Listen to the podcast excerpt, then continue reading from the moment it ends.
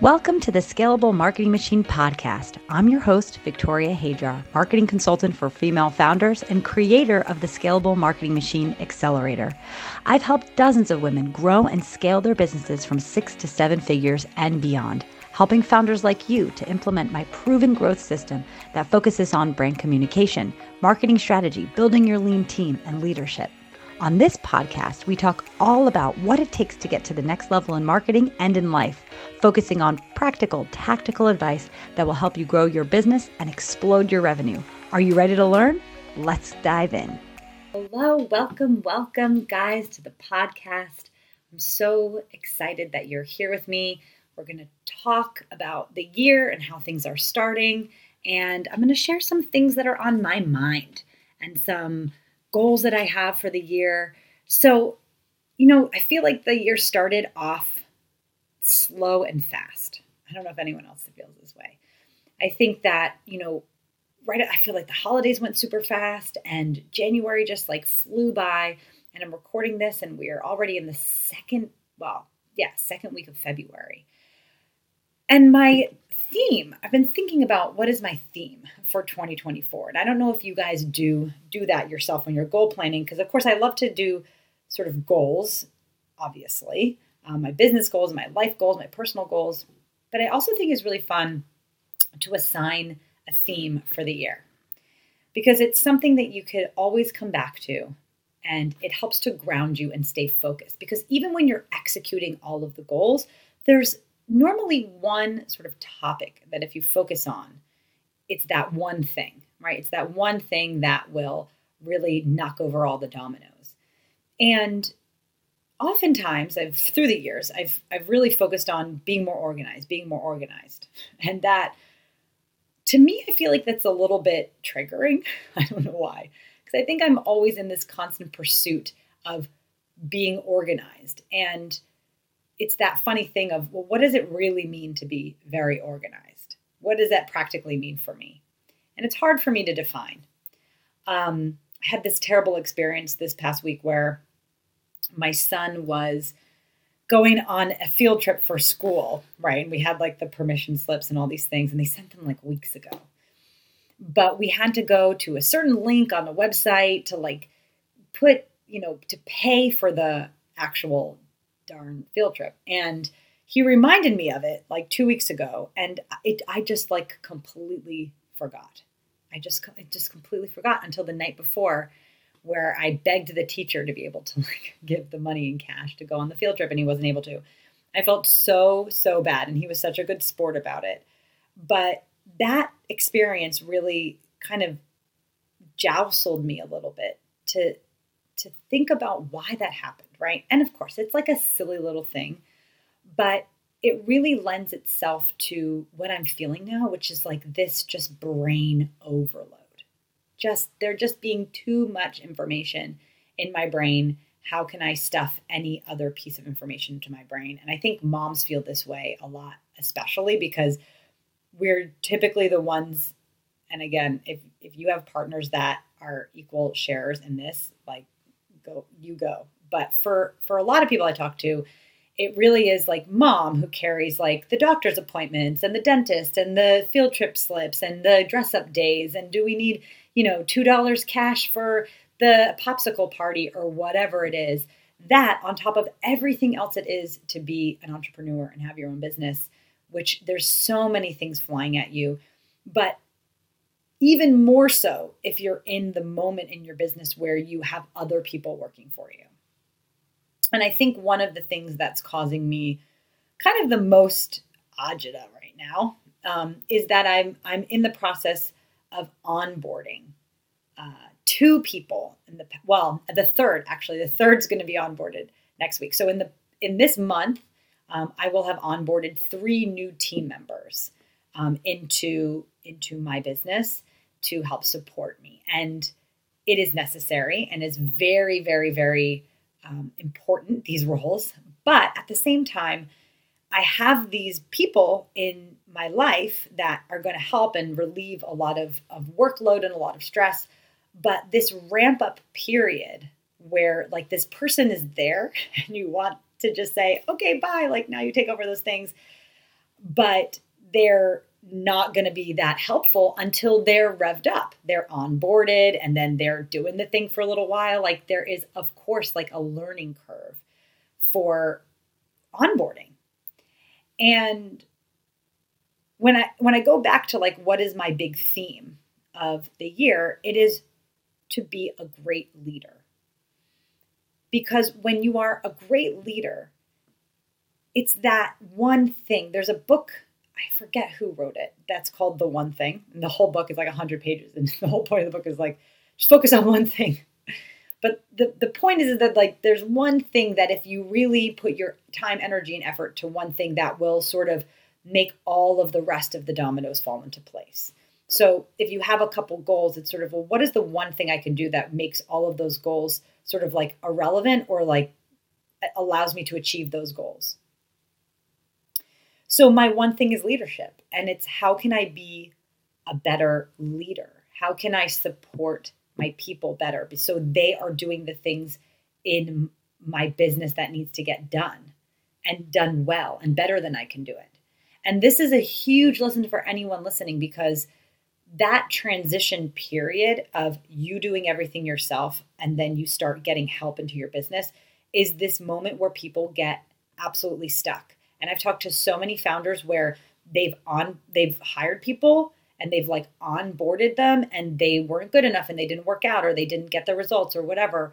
And a hundred percent of the time, it's because they were not set up for success.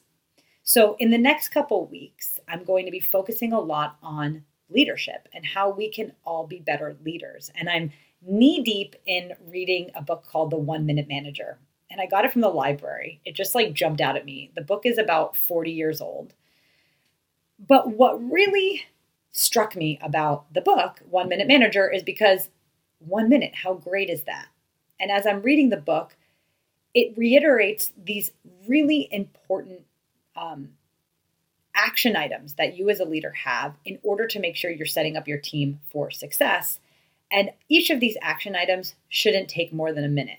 And when you kind of look at it that way, it's like, hey, I could be consistent in doing these three things to set myself and my team up for success.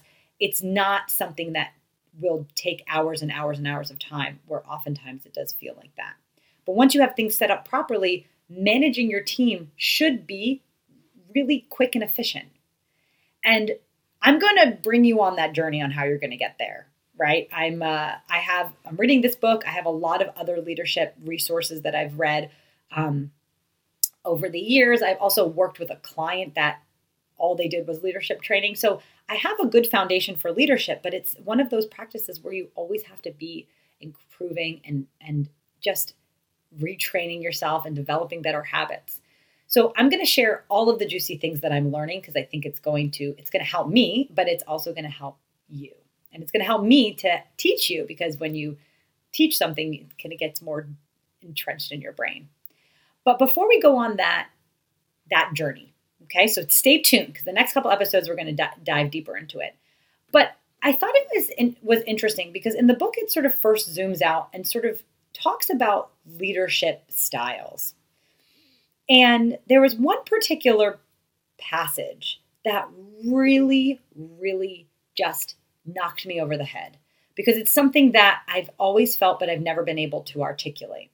So they say that in the book, they identify there's normally like two types of leaders. There's leaders that are more um, re- like results driven and really usually very sort of tough, um, give a lot of pressure to the team, and often are are kind of difficult to work with right? And their philosophy of these sort of leaders and bosses are, you know, it's about results, right? It's not really about the people. It's really about the results that we get. And either you can cut it or you don't cut it. And if you don't cut it, you're out, right? Um, but then there is the other end of the spectrum, which is really people focused leaders. And the and with people focused leaders, they really are concerned about the development of their team, the support of their team. But one of the big missteps often of these people focused leaders is that it they often are sort of prioritizing the the people and how they feel and um, you know if they're correctly supported at the detriment of the results. And so the mission statement of the one minute leader is that you need the one minute manager is that you need to marry these two pieces for like a perfect balance in order to be the most effective and effective and efficient that you can. And what I really identify with as a leader is this idea of being more people focused. And so it is often sometimes at the detriment of the numbers, right? And you don't want to be fully focused on the numbers, but if someone's not performing, it's usually for people that are more people focused, it's a conversation. It's definitely a lot softer, right? And of course, I'm always pushing my team to do to get the metrics and and the the results that they need to do. I'm always pushing them, but I can understand that to a point um, that is not effective enough. And why, right? Why? Because the most effective leaders, and I can say this in my own experience 100% of the founders that I've worked with and the founders I've worked under, is that having a healthy amount of fear for your manager or your leader or the CEO is important. And how do we sort of develop that fear? And I don't know if fear is the right word um, because I think that it's often more could be tied to this desire to not disappoint, but there has to be a consequence for the team that that you're working with. And it's not like a I'm going to fire you, you're out or whatever because every team member, every person has the ability to be a great team player, a, team member in the team, really. Um, but I think that oftentimes when you're in environments where there's strong a strong CEO, right, that has a, a personality that really like demands excellence, what happens in the organization is that everyone that is working in the business feels that pressure, but that pressure they put onto themselves because there is a fear. There is a fear of being called out, there is a fear of being reprimanded. And that fear is an incredible motivator and driver for doing really quality work, for really doing your best. And for a lot of founders that I work with, myself included, it's very difficult if you're not a person that is naturally really strong headed to be able to bring that energy with your teams. And so, my journey through reading this book and this leadership development, I've really switched, flipped this switch to figure out how do I have to show up as a leader in order to elicit that kind of respect from the people that work for me, right? Because there is a, it does exist a place where there is kindness and there is a concern for people and there is a concern for their development and that they and they're being supported in addition to showing up as a leader that doesn't accept people not performing to their um, capabilities. And I think when you think of it in that way, right, it's not about, oh, that person is just a lazy person or that person just simply is careless, right?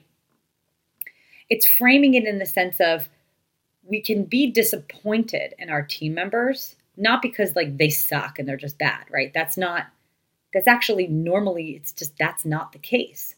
It's that we're disappointed is because we know that that person could do a better job and and maybe they're not bringing all of their effort and all of their capabilities into the work that they're doing but if we have that sense of, uh, I, I want to say a sense of respect, right? That we elicit that respect from our team members, that they're more likely to show up in that way that we need and show up in that way that is going to really drive action and drive results. So, with all of this research and all of this learning, I also think that it's pretty fun and interesting to talk through the different leadership styles. Okay, so why talk about leadership styles? Because in this concept I'm talking about as being more like goal oriented or more sort of people oriented and figuring out how to bridge that gap, that's not really a leadership style. Um, it's more like, you know, normally like how someone's personality is, right? Just naturally. But what I think, or what the journey that I'm personally going on is how can I intentionally develop myself as a leader in the way that is going to feel authentic to me? Because sometimes when we when we read books about leadership, they're kind of telling us how to be. Um, but we all have some natural tendencies, but we also have a vision for ourselves and our company that lends to these four different types of leadership styles that we're going to go through right now. So I, th- I think it's pretty fun. So the first leadership style that I want to dig into is the autocratic style. So an autocratic style is sort of leaders that make decisions independently and then provide clear expectations to the team. Right? So it's really the leader is sort of telling the team what to do, sort of have a clear idea of what the path is, and really their um, their main focus is driving everyone in the same direction. But they make the decisions themselves. They know what wants to what needs to happen, and wants to happen um, for the business themselves, and they're just like driving everyone to that destination. They have the destination, they're driving everyone to the destination. Okay? Um, and so that is that's how most of us lead, I think, by default in the earlier stages of business because I think we are less confident in the strategies to grow the business like it's it's still in motion right it's still in this kind of testing and maybe you don't feel so confident in sort of taking other people's ideas. You just are really trying to put those puzzle pieces together. So you just need people to do the things that you say, right? So that would be more of an autocratic style. But the next kind of style, and this is the style that I truly, truly uh, try to live in, the space I try to live in, which is a democratic leadership. So when I'm working with teams, I am at the point where I'm so comfortable in the steps that it takes to you know build and run effective marketing teams. Like that is my wheelhouse. I've been doing it for so long. I know exactly all of the steps. It affords me the opportunity to be more of a democratic leader meaning being more collaborative in making decisions so i love involving my team members in team making decisions and i actually like to really like leave them to problem solve right um, but maybe this is you naturally. Maybe you love to bring people on and you respect their experience that they have and you want to get their opinions on the strategies and the things that you're executing in your business.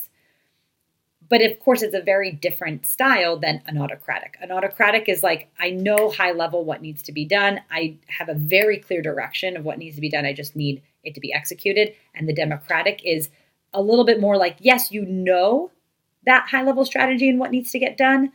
But in my case, it's saying I prefer to have my team kind of push and stretch themselves to problem solve for themselves.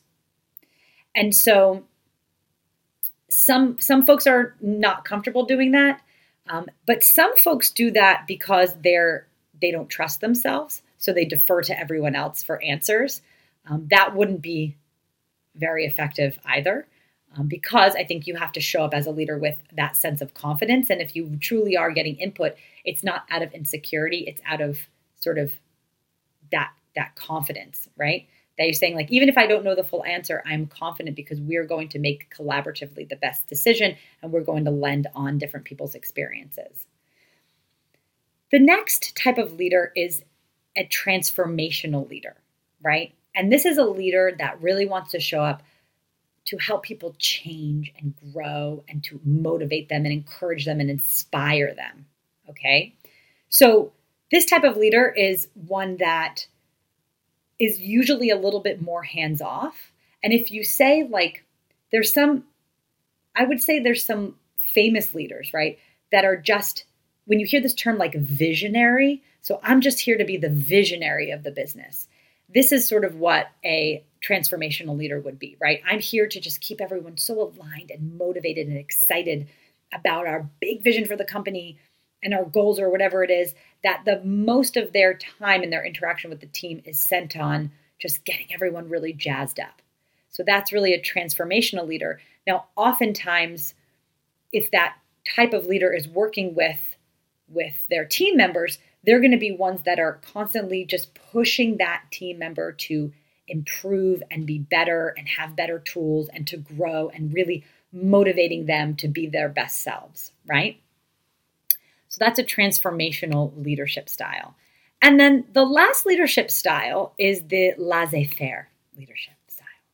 And the laissez faire leader is really a hands off approach. And I've seen some really interesting examples of this laissez faire leadership um, in big and small teams. I've seen founders that are like, okay, hey, I hired you guys. I trust that you got it sort of under control. As long as like the numbers are in place, then you guys just kind of keep doing what what what you're doing, and you sort of, you know, you don't kind of wrangle that day to day. You're there to sort of oversee everything and sort of check the boxes, but you kind of give your team the keys to sort of ride drive the car.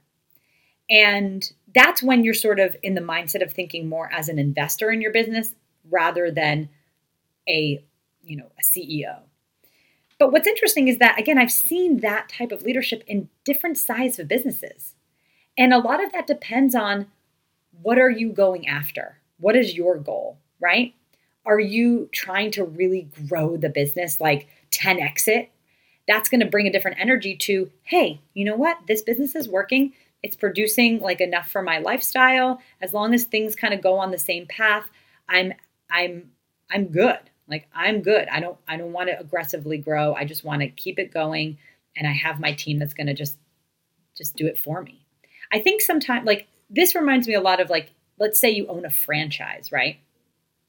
say you bought a franchise and you're going to open up a McDonald's in your town and or Chipotle. Let's say Chipotle because we always, I always see the owner of the Chipotle in the Chipotle near near our house. Um, but a lot of times when you're buying a business like that, right, or you're running a business like that, you get a manager in there, you put them in there, and you're not the one making the burritos, right? You kind of put the team in pay. You've paid for everything. You put the team in place, and they're just kind of you know, they're running the day to day. You don't have to be in there, you know, making the burritos. So I love for you to think about like what kind of leader do you want to show up as, right? And I'm going to give you some examples of these leaders because it may surprise you. Um, so I was looking up some, doing some research and, and trying to understand what are some female examples of really strong leaders um, in these type of leadership styles. So for the autocratic leadership style, the example that I came up with was Oprah Winfrey. So this may come as a surprise, but when Oprah was hosting her show, it's been really documented documented that she took full like ownership, full responsibility, full rights to the show's content. So even against the like the advice of the network or to the dismay of the network she had a very very clear vision of the type of show that she wanted to create now i'm sure that i can't imagine her not being collaborative but she is an example of a person that really was driving the strategy really driving um, and molding everything about that business it was like her brainchild. And so if you are someone that can relate to that, maybe you are an autocratic leader, right? Someone that has a very clear vision of where you're going and what needs to happen, and you just need the right people to, to help you to help you execute it, right? Now, the democratic leadership style. So one of the famous examples is Sheryl Sandberg. Okay, so Sheryl Sandberg as CEO um, or chief operating officer at Facebook is really famous for being author of the book Lean In. So she's really known for promoting um, inclusive and collaborative work environments. And in her book, she gives instructions on how organizations can um, really foster the development of this collaborative work style, especially for women in the workplace. So she encourages like open dialogue and values diverse perspectives and fostering uh, of culture, right? So this kind of leadership is really focused on building a awesome people culture in the business because if, if this is something that's resonating with you maybe in your long-term vision of your business you are you are growing this team and your business is like has this awesome culture and you're kind of running this family that would be a democratic leader okay so let's move on to transformational leader. So, who is a good example of this really um, inspiring transformational leader? So, the the person that I found that really matched this was Malala, who has the um, Malala Fund. Right, she's a very famous activist, and so she, in her business side, also kind of carries that inspiration and growth orientation into all of the things that she runs on the business side um, and you can see that in the way that she's an activist and way she shows up to sort of um, help, uh, you know, help kind of that individual, right? So she's really showing up as a leader to really change the world. And maybe that's you as well, right? Maybe you are just really getting your hands dirty, doing the work, inspiring others by being an example. This is an is a example of a transfer uh, inspirational no sorry transformational leadership. And then the laissez-faire example that i have is actually Sara Blakely. So Sara Blakely is famous for being a very kind of hands-off leader right? And one of her biggest philosophies that she's very famous for is failure right learning from failure and so giving people the chance to kind of do things on their own and sort of fail on their own and learn on their own is a big philosophy that she has kind of instilled into her leadership style. And so when you think of laissez-faire, it's not oh like I don't I don't care, right, of what happens, right? It is more of this hands-off approach. And it is a, a people-centered approach, right? It's kind of saying I'm going to let the people sort of set their own goals and sort of learn and fail from their own mistakes and in the end they're just they're going to get better. I'm going to give them the support when when needed, but more or less let sort of the car drive on its own. So, in those four leadership styles, which do you connect with the most? I mean, I think I've explained the one that I connect with the most, but um, but I don't know. I think that sometimes it's pretty cool to think of that laissez-faire leadership of saying maybe one day in the future, you know, you could have a business that kind of runs on its own. There's plenty of founders that kind of create situations like that for themselves. Um, but maybe you're excited about building a company, right? And maybe you're really that that um, that democratic leader, right? You're really well.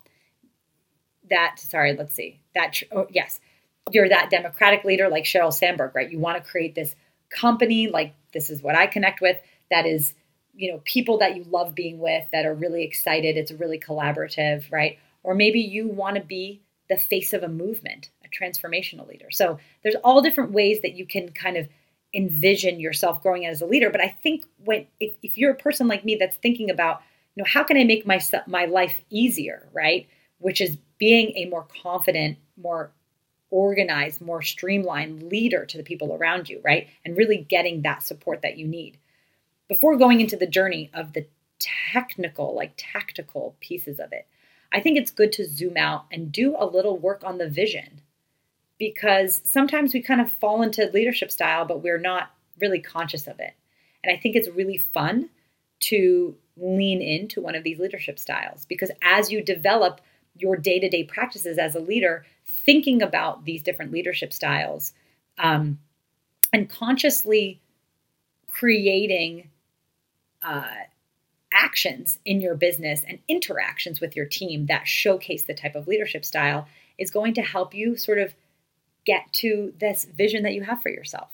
So I hope that gave you some food for thought. Stick around because in the next couple weeks we're going to be digging deeper into the practical, tactical things that we can do to make leadership easier, make management easier of the team and people supporting us in their business. So until next time, I will see you soon and keep going.